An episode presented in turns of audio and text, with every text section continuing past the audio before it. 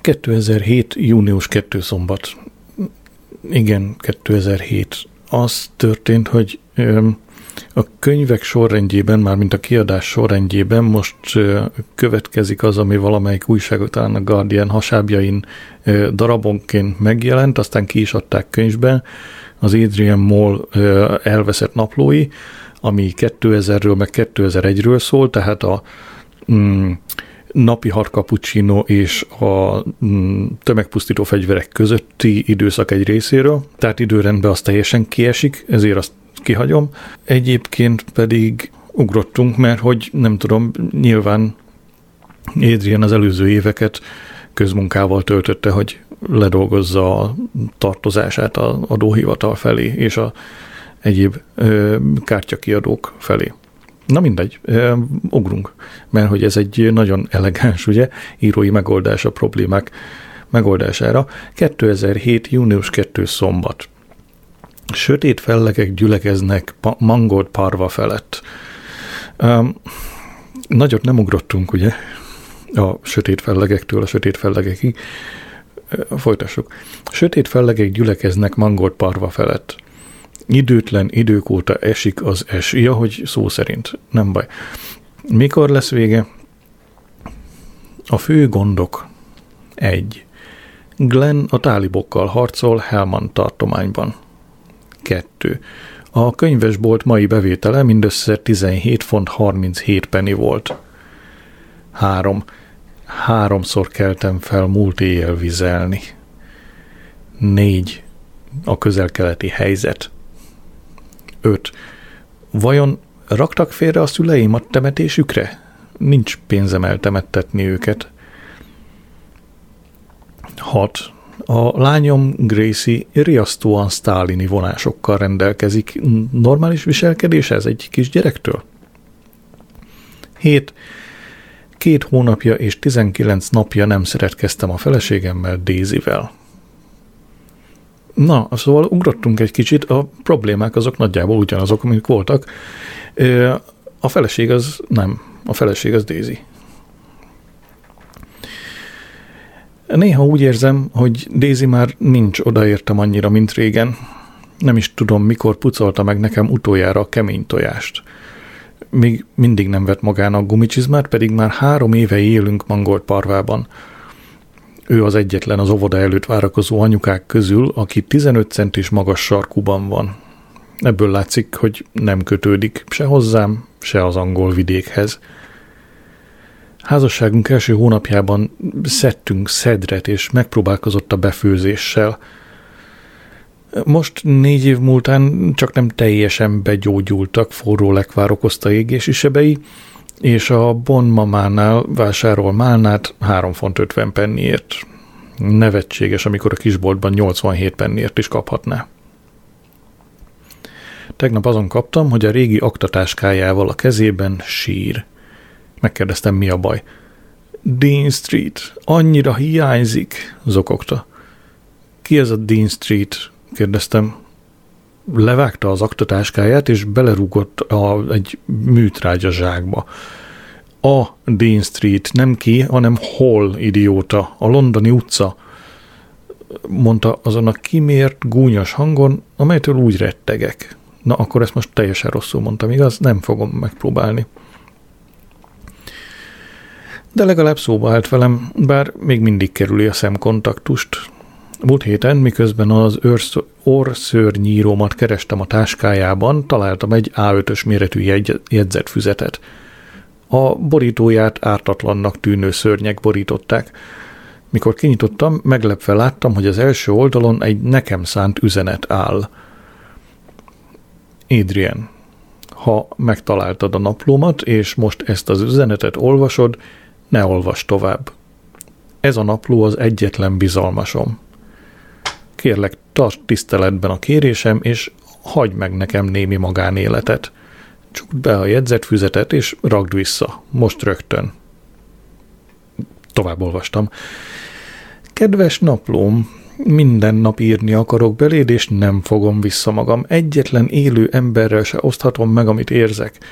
ilyen idegösszeomlást kapna, a szüleim és a hugaim azt mondanák, mi megmondtuk, hogy ne menj hozzá, a barátaim azt mondanák, hogy mi is megmondtuk.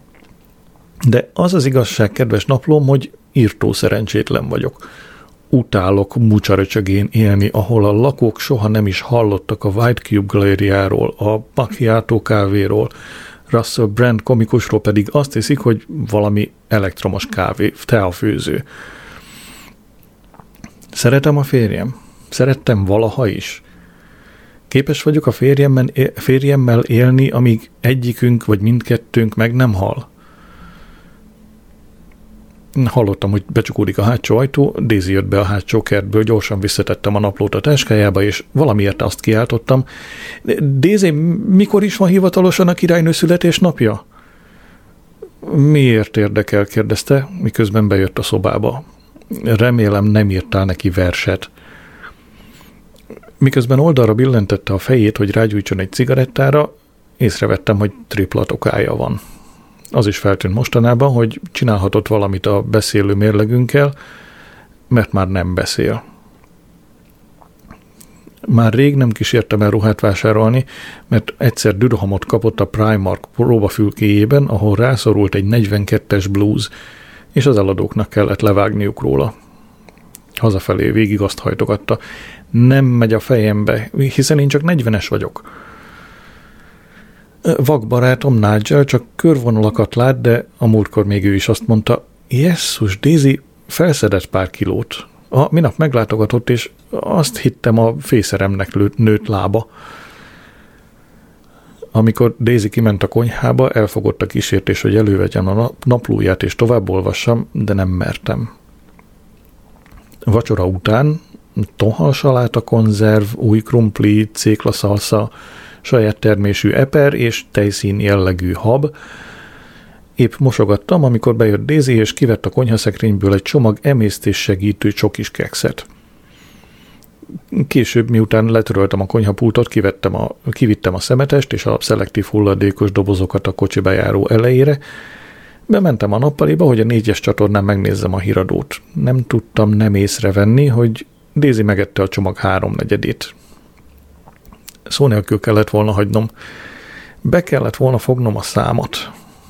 A ezután következő veszekedés olyan volt, mint egy vulkán kitörés.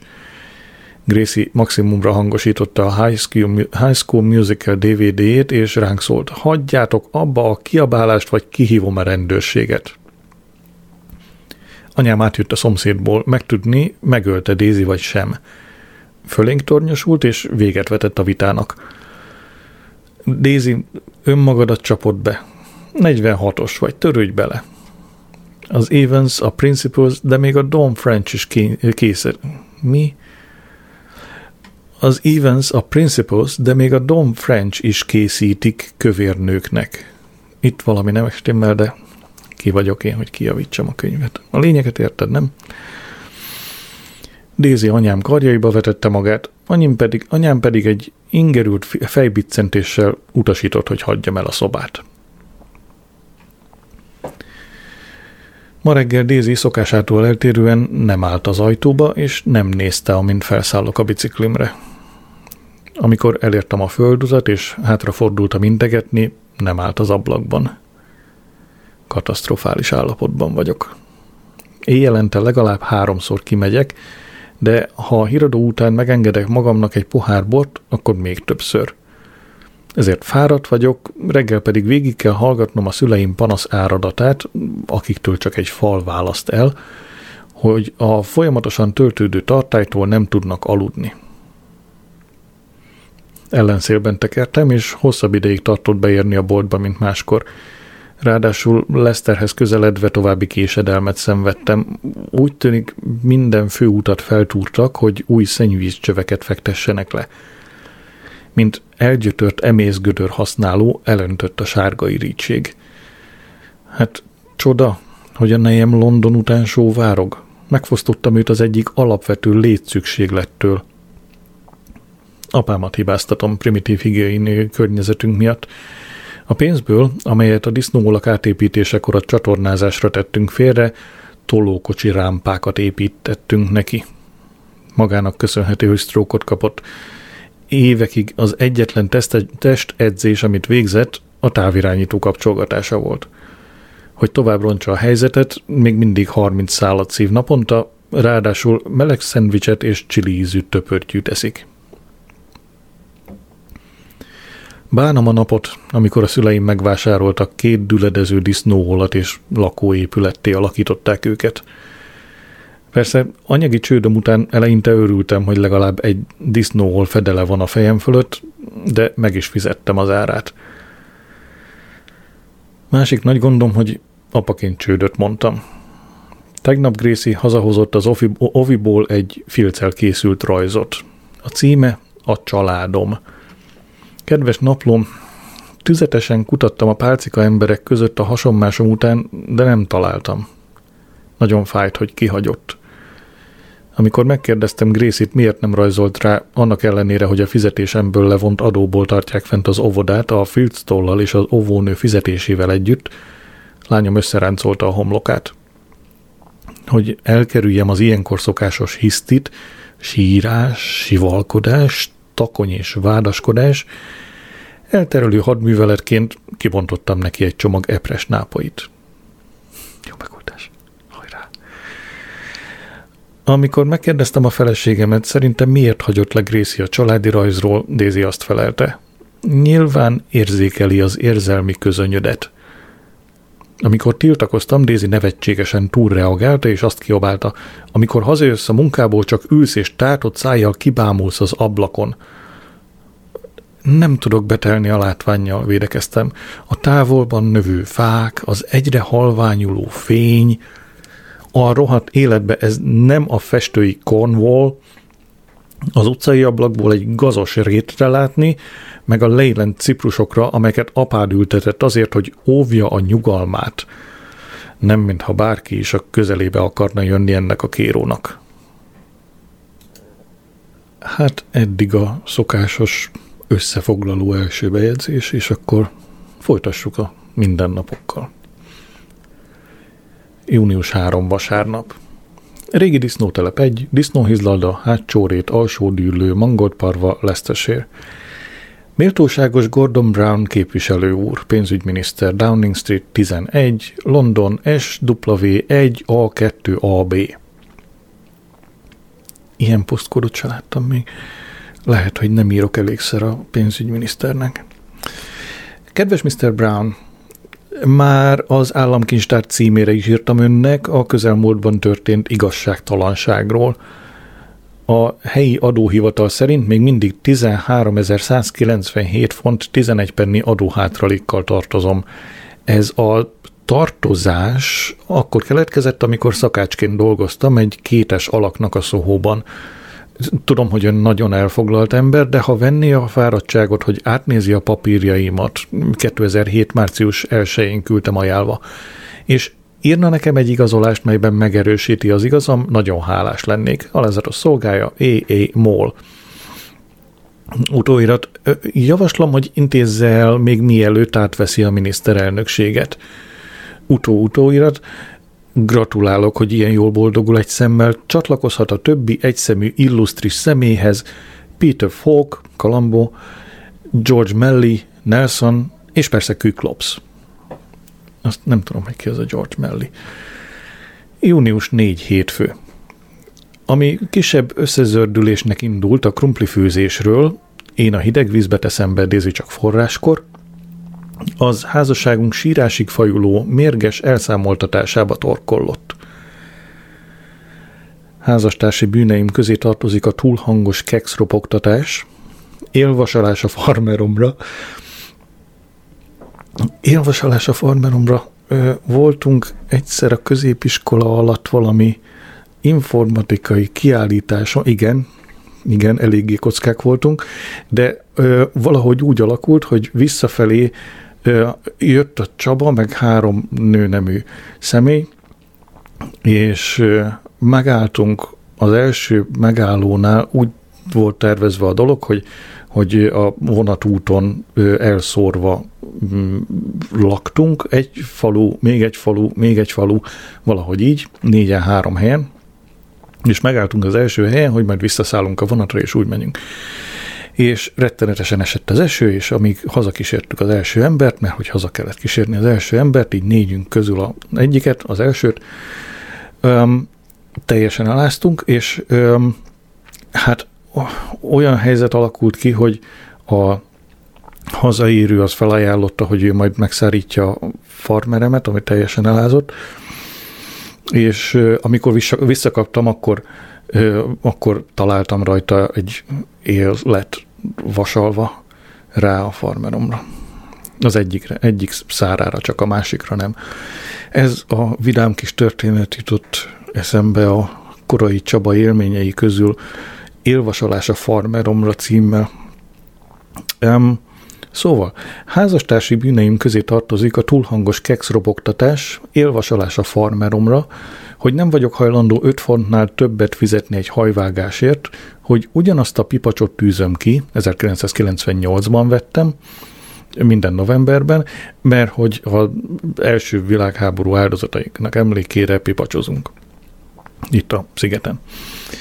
Öm, folytatom túl sok fűszert teszek bele a bolona, az nincs itt, hogy bele, túl sok fűszert teszek a bolonyai spagettibe, őrült leveleket küldözgetek híres embereknek, és nem keresek eleget ahhoz, hogy kiköltözzünk a disznóolból.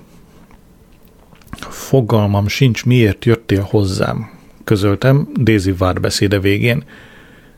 Daisy úgy nézett rám, mintha először látna. Komolyan nem tudom, miért mentem hozzád. Talán mert Szerettelek? Szerettél? Kérdeztem. Szándékosan használsz múlt időt? Te erre Dézi megint rám támadt. A házasságunk tönkre megy, és téged csak a nyelv használatom érdekel. Ez merőben kontradiktív azzal, amit mondtam, ellenkeztem. Ha hallanád magad, mondta, senki sem beszél így, Adrian, senki sem mondja azt, hogy kontradiktív majdnem biztos vagyok abban, hogy Will Self napi szinten használja a kontradiktív szót interakciói során. Feleltem. Még szerintem is úgy beszéltem, mint Basil vacak. Nem szeretem ezeket a vitákat. Én is olyan középkorú férfivé változom, aki szerint ebek 30 jutott az ország, és hogy az abba uta nem csináltak jó zenét adódik az alkalom, de nem. Inkább június 5 kedd. Naplom. Végig gondoltam a tegnapi bejegyzést, és némileg aggódva állapítottam meg, hogy szerintem ebek 30 jutott az ország, és az abba verhetetlen. Na jó.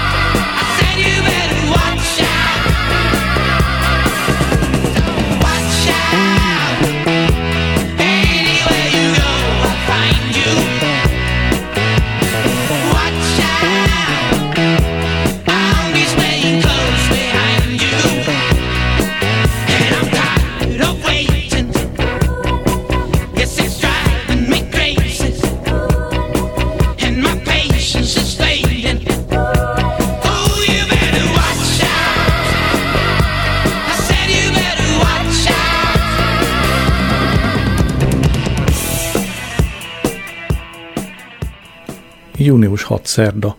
Ma előbújt a nap. Nem átvitt értelemben, hanem ténylegesen előbújt a vastag, szürke felhőréteg mögül, amely hónapok óta terült el fölöttünk. A levegőt átitatta a galagonya illata, és a víz nagyja is elpárolgott a kocsi bejárónkon lévő gödrökből. Megjegyeztem Dézinek, hogy a napfény jót tesz nekünk, felnyomja a szerotinon, szerotinon mit? Azt, szerotinon szintünket, és megelőzi az angol kort. Számomra a napsütés csak annyit jelent, Adrian, mondta erre Daisy, hogy le kell borotválnom a lábamat. Ő már nem az a nő, akit elvettem. A régi Daisy örülne a napfénynek, bikiniben kifeküdne egy törölközőre a disznóólunk tetején, hogy minden egyes napsugarat magába szívjon. Amikor megemlítettem, hogy napozhatna, könnyek futották el a szemét. Láttad, hányos a méretem mostanában? kérdezte. Naplom. Mi történt a feleségemmel? Komolyan gondolja, amit a jegyzetfüzetébe írt rólam? Fogunk még valaha szexelni? Még a szüleimnek is összejön minden csütörtökön. Füldugót kell viselnem a szomszédból átszűrődő zavaró miatt. Az van ideírva, a szomszédból átszűrődő zavaró miatt. De ki vagyok én?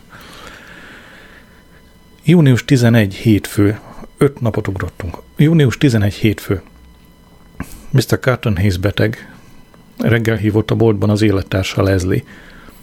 Évek óta töprengek, hogy Leslie, Leslie vajon férfi vagy nő, de nem lettem okosabb. Leslie lehet mély hangú nő, mint Ruth Kelly miniszterasszony, vagy vékony hangú férfi, mint Ellen Ball a futballjátékos. Leslie-ről, mindössze annyit tudok, hogy egy házban él Mr. Carton hayes kerüli a társaságot, szereti Sibelius-t, és a Bassett's All Sorts-ból, nem, a Bassett's All Sorts bombomból a kókuszos rózsaszín és a konyakos a kedvence. Megkérdeztem Leslie-t, mi baj a Mr. Carton Hayes-nek, mire azt felelte, nem mondta. Ó, jaj, attól tartok, nagyon rossz hírt kell közölnöm. Várjam meg, vágtam közbe gyorsan, amíg jobban lesz. Hallottam Leslie légzését, úgy hallottam légcső hurutja van. Egy vastag szemöldökű hölgyvásárló megkérdezte, van-e valamink a korai szürrealistáktól. Figyelmébe ajánlottam egy Man életrajzot. Örültem a pillanatnyi figyelem elter- elterelésnek. Hívásvárakoztatásra raktam Leslie-t, és odaadtam a vastag szemöldökű nőnek egy keménykötésű példányt. Mr. Mr. Carton Hayes igen rosszul mérte fel a korai szürrealisták utáni érdeklődést Leicesterben. Nem volt könnyű megszabadulni az öt Man biográfiától. Ugyanakkor erősen alábecsülte a focista Wayne Rooney négerrel át a, húha. A focista Wayne Rooney négerrel íratott életrajzának kelendőségét. A könyv valamikor 2000 környékén íródott. A fordítás gondolom utána nem sokkal. Mire, mire visszamentem a telefonhoz, Leslie már letette. Vissza akartam hívni, de a nő a kasszához lépett a menréjel. Miután elment, hívtam Leslie-t, de két csörgés után letettem a kagylót. Június 17, vasárnap.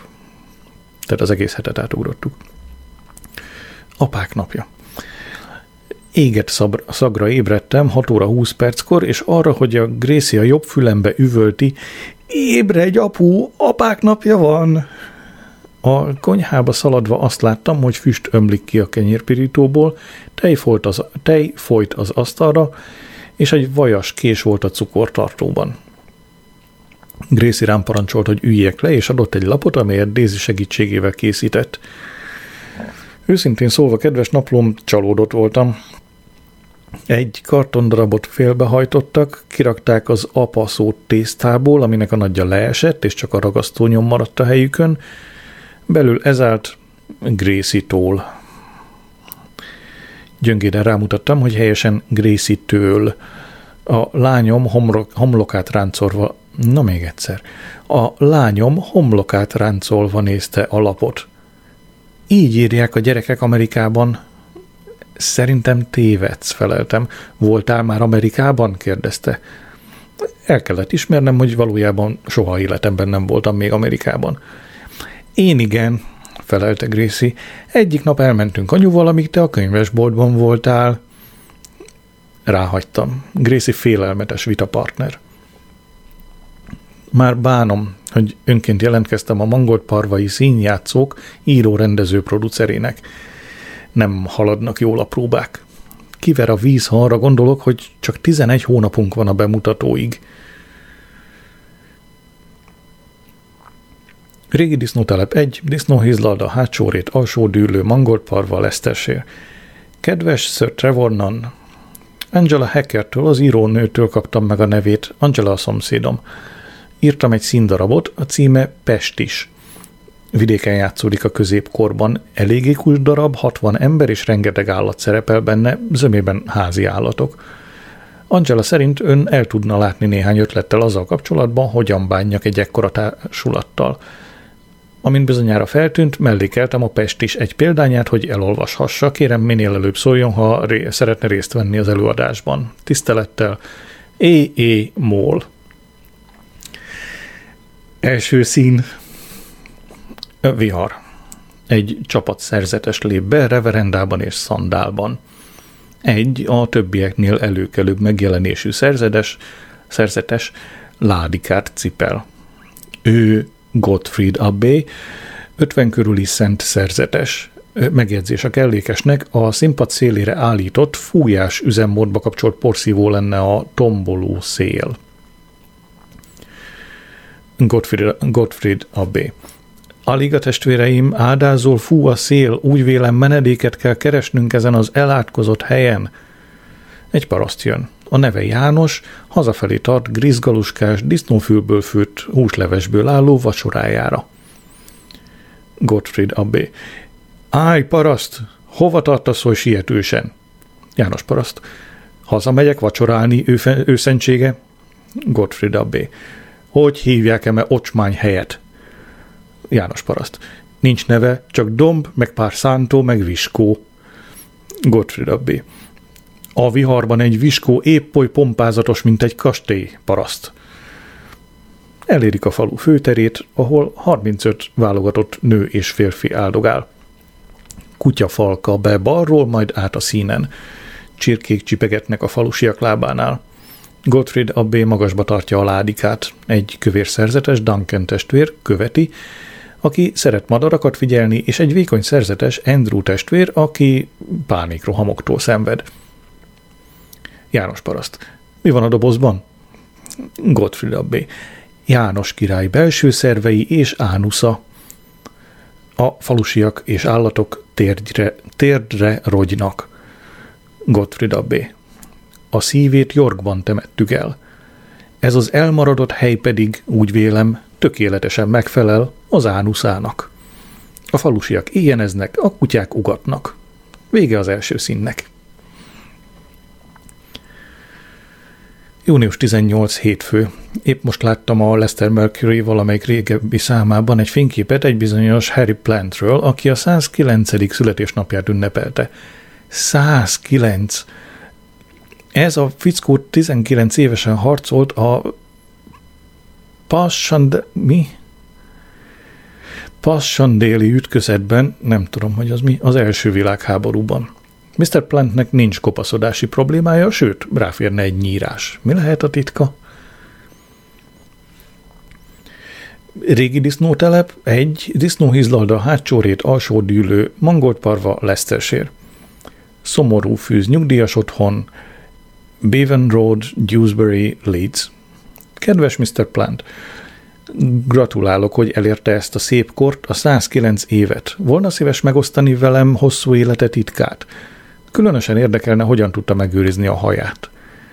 Hálás lennék az étrenddel és életmóddal kapcsolatos minden tanácsért. Maradok tisztelettel, uram az ön legalázatosabb szolgája, A.A. Mól.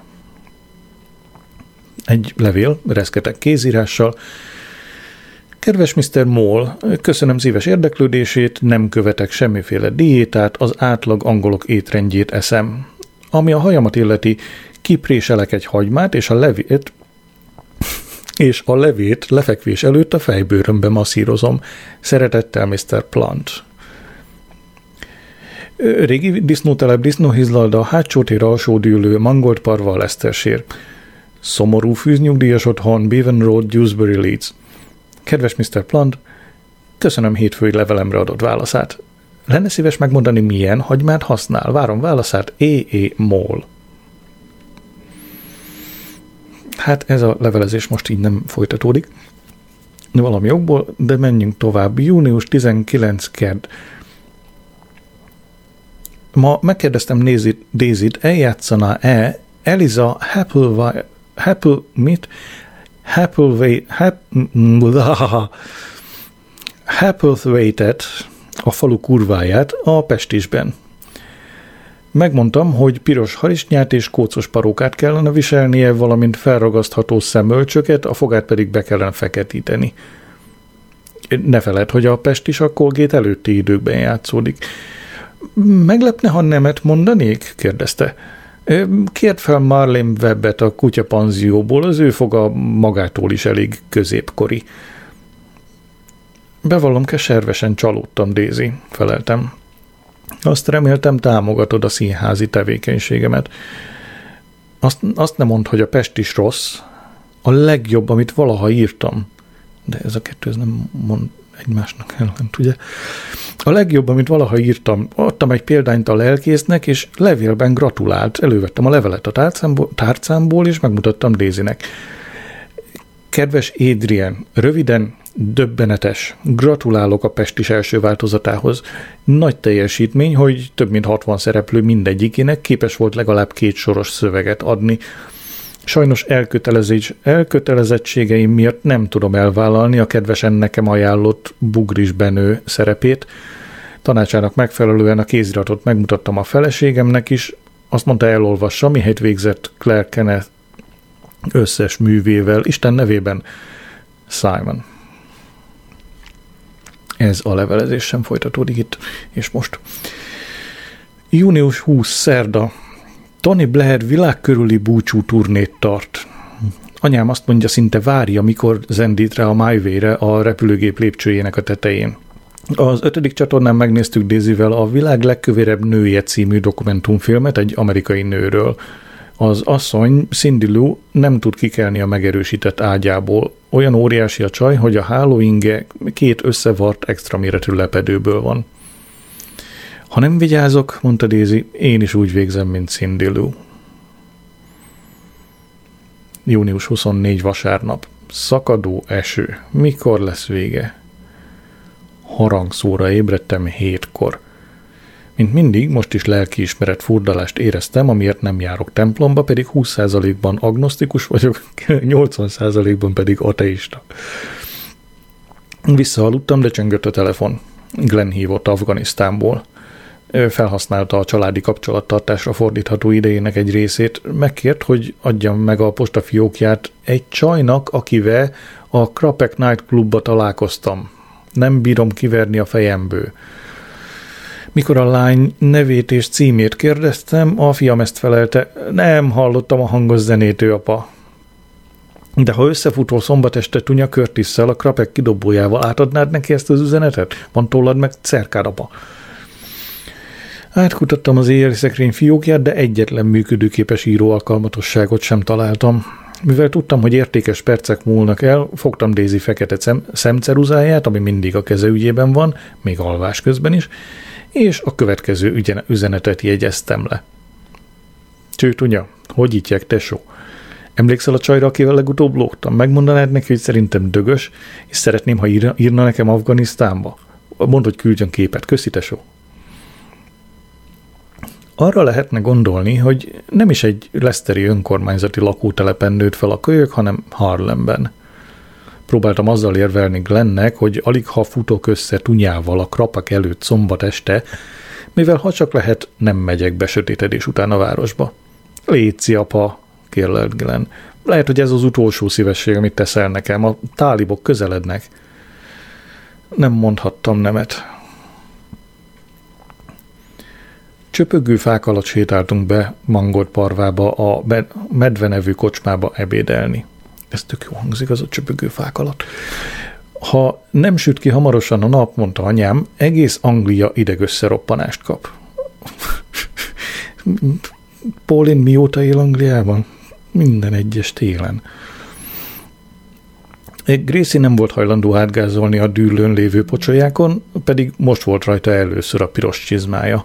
Követelte, hadd üljön apám ölébe a tolókocsiban soha nem, fogok gyal- soha nem fog gyalogolni a gyerek, na még egyszer, soha nem fog gyalogolni az a gyerek, ha mindig engedsz neki, Adrian, közölte anyám. Egyébként se lenne kényelmes neki, egy deka zsír sincs már a lábán.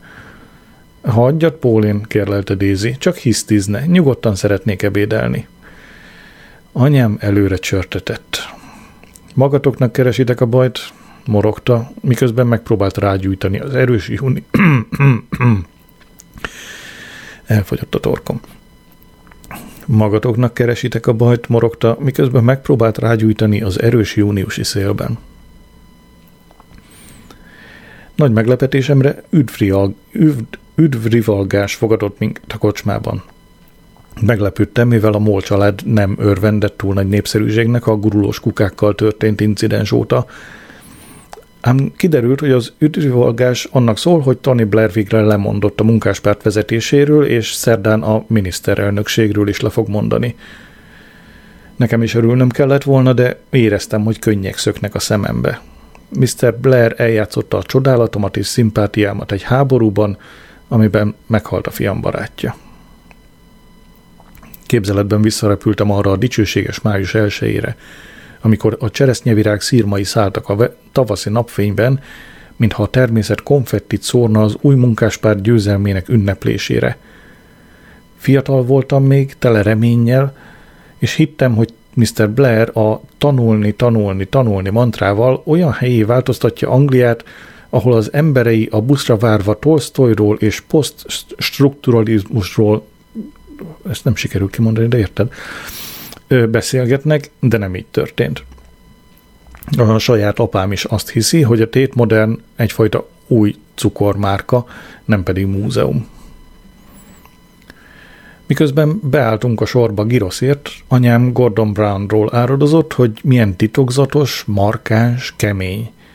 Daisy félbehagyta a marha, a disznó, a birka és a pulyka hús relatív nedvesség tartalmának összehasonlítását, és azt mondta. Az Eiger-hegy északi oldala is markáns és kemény. Az egyetlen különbség köztük, hogy az Eiger-hegynek több az érzelmi intelligenciája – Daisy azt mondta, hogy amikor még piáros lány volt Londonban, a plegyka szerint Gordon Brown valami szindrómában szenvedett. Anyám közölte, hogy Gordon Brownban még mindig megvan minden, amit egy férfiban szeret. Van benne valami fenyegető, pont mint Mr. Rochesterben a Jane Eyre-ben. Anyám nagyon irodalmias mostanában, heti négy regényt elolvas, mert meg akarja írni az életrajzát. Haha, nem rossz giroszt ebédelni, de még mindig hiányoznak nagymama vasárnapi ebédjei. Semmilyen girosz nem képes helyettesíteni az ő, ő Yorkshire pudingját és ropogós sült krumpliát. Miközben rávetettük magunkat a húsra, mint marha húst választottunk, kivéve Tracy-t, aki a kalózok kedvencét kérte, halrudak és egy szemkötő. Apám azt mondta, kiszámoltam fejben, fejenként hat fontunkba került ez a vacak. Gracie fogása is majdnem 4 font, az 28 font. Mennyibe kerül egy szép darab marhahús? Anyámra és Dézire pillantott, akik üres tekintettel néztek vissza rá, fogalmuk se volt. Egy kis marhahús, pár zöldség, magyarázta. Rajtunk akar keresni. Aztán kitunkolta az utolsó zsöpmártást is a tányérjáról. Ez a kapitalizmus lényege, mondtam. Azt hittem támogatod a kapitalista rendszert. Meggondoltad magad? Lehet, hogy az üzlet alapelve iránt mutatott ér- értetlenség az Alzheimer, Alzheimer, wow, Alzheimer-kor első tünete? Tom Orkát a tulajt csörtetett be. Valamiért sose bírta a családunkat. Azóta nem álltunk szóba egymással, mióta megkértem, hogy apám miatt építessen a krimójába egy vécét a mozgássérülteknek. Egy ilyen WC nem illik a kocsma arculatába, szólt a nevetséges kifogás. A medve már a szerzetes rendek feloszlatása előtt is itt volt. Amikor rámutattam, hogy Cromwell seregében hemzsegtek a mozgássérültek, sok volt az amputált, hátat fordított nekem, és a szemüvegével kezdett játszani a pult mögött. Kifogyott a mártás, de nem akartam Molkharttól kérni. A konyhajtóhoz mentem az üres tállal, és megdöbbenve láttam, hogy az új szakács a tulaj feleségeket Urkárt nyakát csókolgatja. Gyorsan eljöttem, de lehet, hogy megláttak.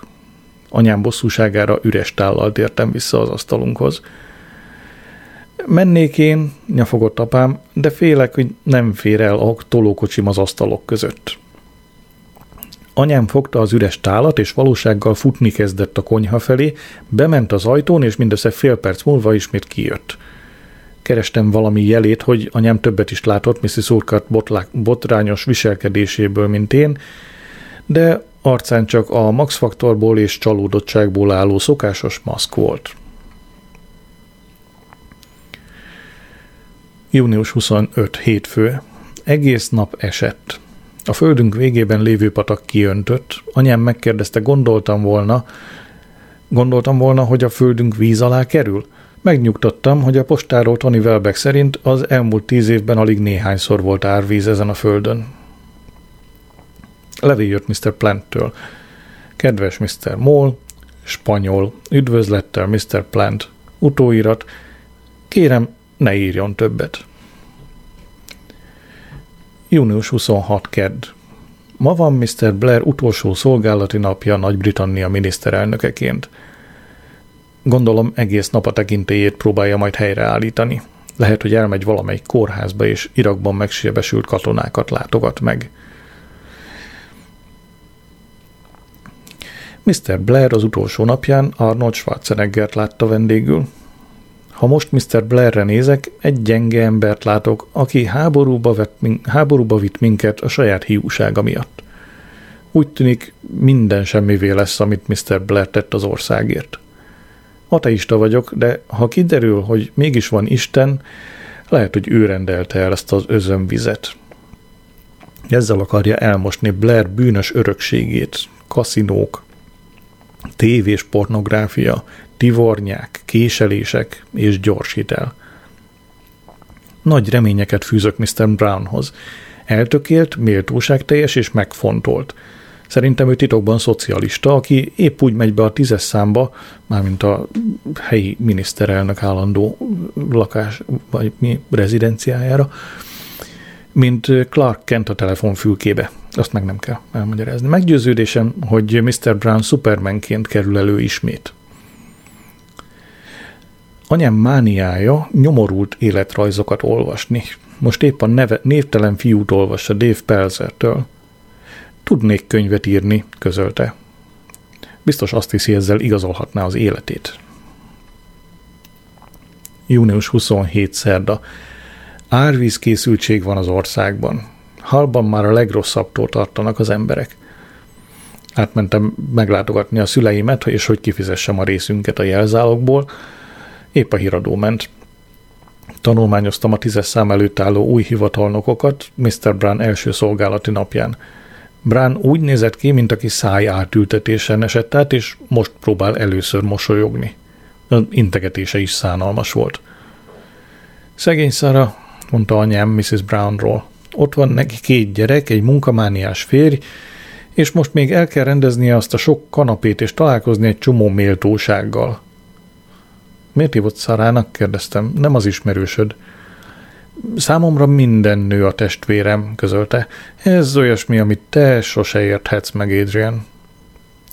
Belevaló asszonykának tűnik, jegyezte meg apám.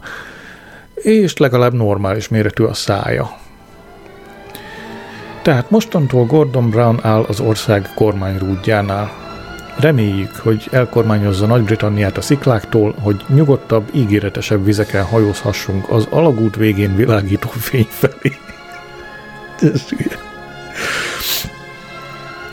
Szerintem Mr. Brown bármelyik pillanatban visszavonhatja Tony Blair döntését Irak megszállásáról. Még mindig esik. A Szensz folyó magasan van, néhol áttörte a gátat – vagy 12-szer kellett ma húgyoznom. Este 9. Régi disznótelep egy, disznóhizlalda, hátsórét, alsódűlő, mangolt parva Lesztersér. Ő méltósága Gordon Brown, miniszterelnök és a kincstár első lordja. 10 Downing Street, London, SW1A2AA. Kedves miniszterelnök úr, csak rákérdeznék, sikerült-e belepillantania az adópapírjaimba tisztelettel az ön aggódó állampolgára E.E. Moll? Június 28 sütörtök. Daisy csatlakozott a Fogyi klubhoz a helyi faluházában. el kellett vinnem a biciklimen, mert nem hajlandó gumicsizmát hordani, és a dűlőt a folyamatos eső miatt elöntötte a víz. Nem volt érdemes hazamennem, mert csak egy óráig tartott Daisy elfoglaltsága. Ezért megbeszéltük, hogy miután lemérték, meg még amit a fogyiklubban csinálnak, találkozunk a medvében. 83 kiló vagyok, huppant le mellém Daisy, és rágyújtott egy cigarettára. A 83 kiló az jó vagy rossz? Nagyszerű lenne, amennyiben félnehéz súlyú boxoló lennék, felelte, de te, tekintve, hogy csupán 165 centi magas vagyok és kis csontú, igen, ez nagyon rossz dolog. Fogta a sörös poharamat, kiitta a tartalmát, megtörölte a kezével a száját, és azt mondta, az esküvőnk napján 58 és fél kiló voltam. Láttam, hogy kezd megint depresszióba esni, úgyhogy azt mondtam, így legalább többet lehet belőled ölelgetni. Egyértelmű volt, hogy ez nem segített. A bárpulthoz mentem, hogy szerezzek neki egy dupla vodka tonikot szívószállal, de jégés citrom nélkül. Egy csapat melegítő ruhás kövérasszonyságöből özönlött be a pabba, körbevették a kis asztalt és rágyújtottak. A bárpult hamarosan a Casablanca utolsó jelenetére kezdett emlékeztetni, amikor köd lepi el a kifutópályát. Ők is a fogyiklub tagjai? kérdeztem. Nem, felelte Dézi, aki többet tudott mindenről. Nem, aki tudott mindenről, ami a faluban történt. Egy jótékonysági futásra edzenek. Pénzt gyűjtenek, hogy megmentsék a postát. Mitől kell megmenteni? Érdeklődtem. A bezárástól világosított fel Daisy újabb cigarettára gyújtva. Most nyomtad el az előzőt, amit ráadásul csak félig szívtál el, jegyeztem meg. Éde figyelj, Mr. Tiszta tüdő, mondta némileg túlindulatosan, tekintve, hogy nyilvános helyen voltunk. Vasárnaptól tilos lesz, tilos lesz rágyújtani az éttermekben. Annyit szívok el, addig, amennyit csak tudok. Hmm, hétfőtől tilos lesz IKEA-ba menni. Csak mondom, ott nálatok. Itt már régen. Hogy másra, teleje, másra tereljem a beszélgetést, ismét a postáról kezdtem beszélni. Nem zárhatják be, érveltem, legalább hetente háromszor használom. Na és apám, ez az egyetlen rendszeres kimozdulási lehetősége, imádja a nyugdíjnapot. Daisy lecsapta a poharát az asztalra, és oda kiáltott Tomorkátnak a, a párpult mögé.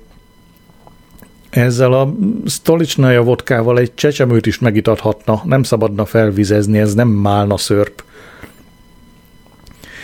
Néha azt kívánom, bár ne nevelték volna Dézit olyan szabad szelleműen, bár tudna viselkedni nyilvános helyen. Nejemet nem zavarja, hogy úrkát miket terjeszt róla, és az se, hogy a krimóban mindenki őt nézi. Oda mentem a melegítő ruhás nőkhöz, hogy csatlakozhatnék-e postamentő kampányhoz. Elmagyaráztam, hogy személyes okokból nem tudok részt venni a jótékonysági futásban, és tettem egy határozatlan kézmozdulatot a lábam felé.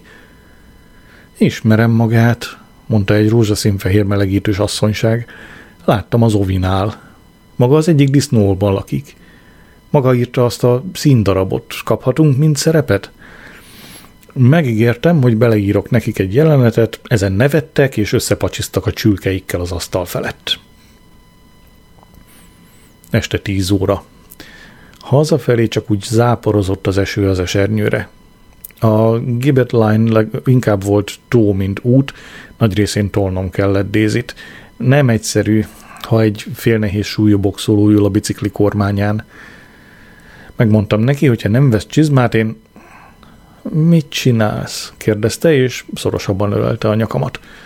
Nem feleltem. Tudja, hogy a szerelem bolondja vagyok.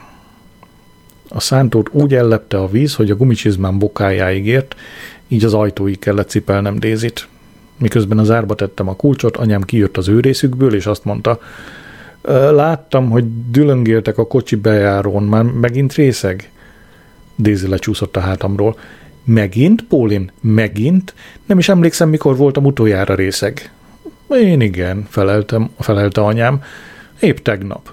Átjöttem cigit kunyerálni, és ott hevertél a heverőn. Nem, ott feküdtél a heverőn. Orvososat játszottam Daisy-vel, felelte Daisy indulatosan. Most arra beértünk a zsúfolt előszobába. Levettem átázott kabátomat és nadrágomat, utána bementem a nappaliba. Anyám és Dézi az előszobában maradtak, suttogva beszéltek. Aztán hallottam, hogy anyám felemeli a hangját. Őt lehet, hogy átverhetett Dézi, de engem soha. Mielőtt lefeküdtünk, ellenőriztem a konyhaszekrényben az alkoholkészletünket. Alig maradt vodka az üveg alján. A karácsonyról maradt likőrök és az ajándékba kapott italok pedig, például Nigel születésnapi Scorpion tekilája, eltűntek. Június 29 péntek. Mr. Carton Hayes, aki hétfőn visszatért a munkába, azt mondja, ez a szüntelen esőzés az 1953-as árvizekre emlékezteti, amikor a víz elmosta a eh, Skegnesi nagynénye bungalóját, és elsodorta az asszonyt, aki végül a busz megálló tetején kötött ki. Nem mondta, miért hiányzott a boltból, de észrevettem, hogy nagyon óvatosan mozog. Július 1 vasárnap, dohányzásmentes nap. Jelentős nap. Mától tilos Angliában nyilvános helyen vagy munkahelyen dohányozni. Igaz, a bolondok, a rabok, a képviselők és a királyi család tagjai kivételt élveznek. A dohányzás megkeserítette az életemet. Van rólam egy kép, amelyen anyám a karjaiban tart, aznap engedtek ki minket a szülészetről. Anyám a kórház parkolójában áll, az egyik karjában engem ringat, a másik karját lelongatja maga mellett, és cigarettát tart a kezében. Öt napos korom óta nyelem a füstöt. Gyermekkori emlékeimet beárnyékolják a füstelteli szobák. Az autóutakat nyomorúsággá tették a láncdohányos szüleim. Én a hátsülésről kiszolgáltatott helyzetemben könyörögtem, hogy nyissunk ablakot, de az apám mindig indulatosan elutasított, mondván a friss levegő nem tesz jót a hurutos tüdejének. Emlékszem, amikor egyszer nagy dugóba kerültünk Hunstanton felé, arcmaszkot rögtönöztem Kleenex papír zsebkendőből. A szüleim nagyon viccesnek találták, és kis banditának hívtak egész nyaralás alatt. Reggeli után két Vitabix keks, csokis croissant, banán, átmentem anyámékhoz, hogy meghívjam őket vasárnapi ebédre a medvébe. Szeretném életemben először kielvezni, milyen úgy enni veletek, hogy nem fújtok füstöt a képembe – ez a rohadt diktatórikus kormány, dühöngött apám, egy csomó fasiszta meg náci. Nagyon szomorú ez a nap, mondta anyám leverte. Nem dől össze a világ, feleltem, miközben körbejártam a lakásban, és a szemetesbe ürítettem a hamutartókat. Az én kis világom összedőlt, közölte anyám. Aztán azon kezdett csiránkozni, mi mindent veszíthet el. Hogy mit veszíthetsz? kérdeztem. A köhögést, a bűzt. Anyám félbeszakított. A cigarettás dobozért nyúlt, és álmodozva azt mondta. 13 éves korom óta dohányzom. 15 évesen háromnegyedes kesztyűt viseltem, és teknős páncél cigarett, cigarettaszipkát használtam. Ma ezért meglincselnének, vélte apám. Kicsodák? kérdeztem. A rohadt állatvédők, hogy megvédjék a nyavajás teknősöket. 16 évesen, folytatta anyám, a Norwich Hot Sounds Jazz Clubba jártam. Ott szívtam először Disc Blöt. Én 16 évesen már Capstan füstszűrőtlen szívtam. Ott hagytam őket vagós emlékeikkel, mert a válaszfalon át hallottam, hogy Daisy és Gracie kiabálnak egymással. Hazaérve az öltöz, öltözködésről szóló újabb nevetséges vita közepén találtam őket. Miért kell a lányomnak mindig úgy öltöznie, mint Daisy kicsinyített mása? Gracie a kereskedők álma. Sosem felejtem el az első napot az oviban. A lányom kalóz nem igazán nyerte el az óvónéni tetszését. Egy örökké valóságig tartott, mire sikerült kirángatnunk a, valahogy a kardot Gracie apró ujjacskái közül. Miért nem lehetek a gilingalang jelmezemben az éttermemben? kiabálta Gracie. Lehetsz, de a szárnyakat nem veheted fel, felelte Daisy. A tündérek mindig hordják a szárnyukat, másképp nem tudnának repülni, feleselt Gracie. Nem veszed fel azokat a rohadt szárnyakat, zárta le a vitát Daisy. A legutóbb, amikor felvetted őket az étteremben, levertél velük minden poharat a szomszédos asztalról. 25 forintja, nem, 25 fontjába került apádnak új italokat rendelni. Ha ma is leverek valamit a szárnyaimmal, kiabált vissza Gracie, kifizetem a bankban lévő egymillió fontomból. Daisyvel bűntudatosan néztünk össze, kifosztottuk a Gracie jövőjét megalapozó bankszámlát, hogy kifizessük a villanyszámlát. A lányunk elviharzott a szobájába, és a Gillingalon gelmezben tért vissza szárnyastól. Nem volt szívem ellenkezni. Szép vagyok, ugye? kérdezte Gracie. Elérzékenyültem, feleltem. Igen. Daisy majd felrobbant, azzal vádolt, hogy összefogtunk ellene, és alásom a tekintélyét. Fogtam egy konyharuhát, és törölgetni kezdtem a reggeli edényeket, amelyeket a csöpögtető hagyott. Közben higgadtan hallgattam, nejem vélt és valós hibáimat sorolta. Hosszú, ismerős lista. Az emésztő. A tény, hogy Dézinek nincs autója. Nevetséges a fizetésem a könyvesboltban. Unja már, hogy magának kell festeni a haját, és hogy nincs Sky Plusunk. Utálja az általam hetente kétszer sütött kenyér ízét és állagát. Szerintem mangolt parva lakói idióták. Utálja bárkinek is megadni a disznó címét. Elege van abból, hogy a szüleim belavatkoznak az életünkbe. Leült a konyhaasztalhoz és sírni kezdett. Szívet tépő hang volt, és hirtelen megijedtem. Gracie kipréselte magát a vitatártyát képző, képező gilingalang jelmezből, és a varázspálcájával az anyja felett, feje fölött körözött, mintha a varázslat elállítaná a könnyeit. Fogalmam sincs, mivel tehetném boldoggá a feleségemet. Gracie és én az ebéd nagy részében kettesben ültünk. Daisy, anyám és apám odakint az esőben cigiztek a legtöbb törzs vendégtársaságában.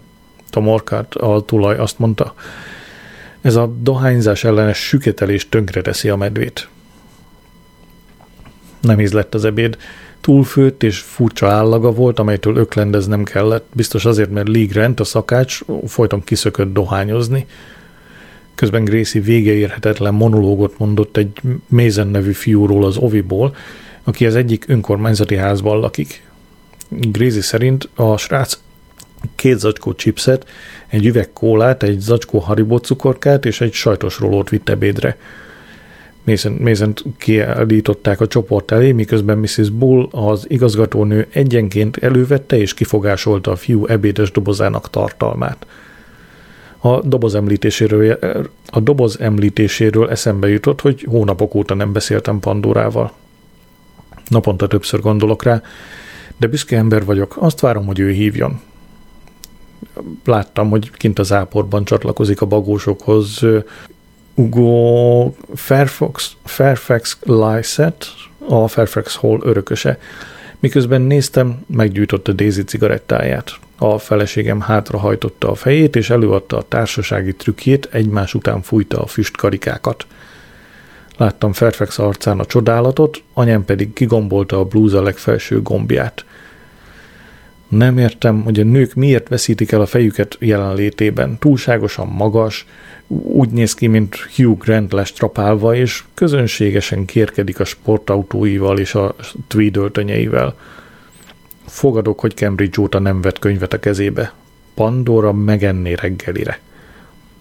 Örökké valóságnak tűnő tíz perc után hallottam felbőgni Fairfax Lysett autóját, a családom pedig bejött desszertet enni. Itt minden étel romlott, mondta anyám, és fél, félretolta a tányérján a tocsogós barackos süteményt. Minden rosszabb, amióta a munkáspárt átvette a hatalmat, közölte apám. Tudjátok, ki a vízünk? A rohadt franciáké. A orrodat se piszkálhatod már magadban, CCTV kamerákkal lesik, hova dobod a fikádat. Glasgow-ban idióták felrobbantják a kurva repteret, és nem sokára derékig lehet gázolni az árvízben. Mi jöhet még? Száj és körömfájás, George, mondta Tony Welbeck a postáról. Hartonban már, ki, már kitört, alig másfél kilométerre van Mangoltól. Azt sem lepett volna meg, kedves naplóm, ha bejön valaki és felkiált, sáskajárás van odakint. Ez lenne az általunk ismert világ vége. Később meg akartam beszélni a dolgokat Daisyvel, de észrevettem, hogy a Vita kedvéért című Christopher Hitchens könyvet olvassa, ezért meggondoltam magam.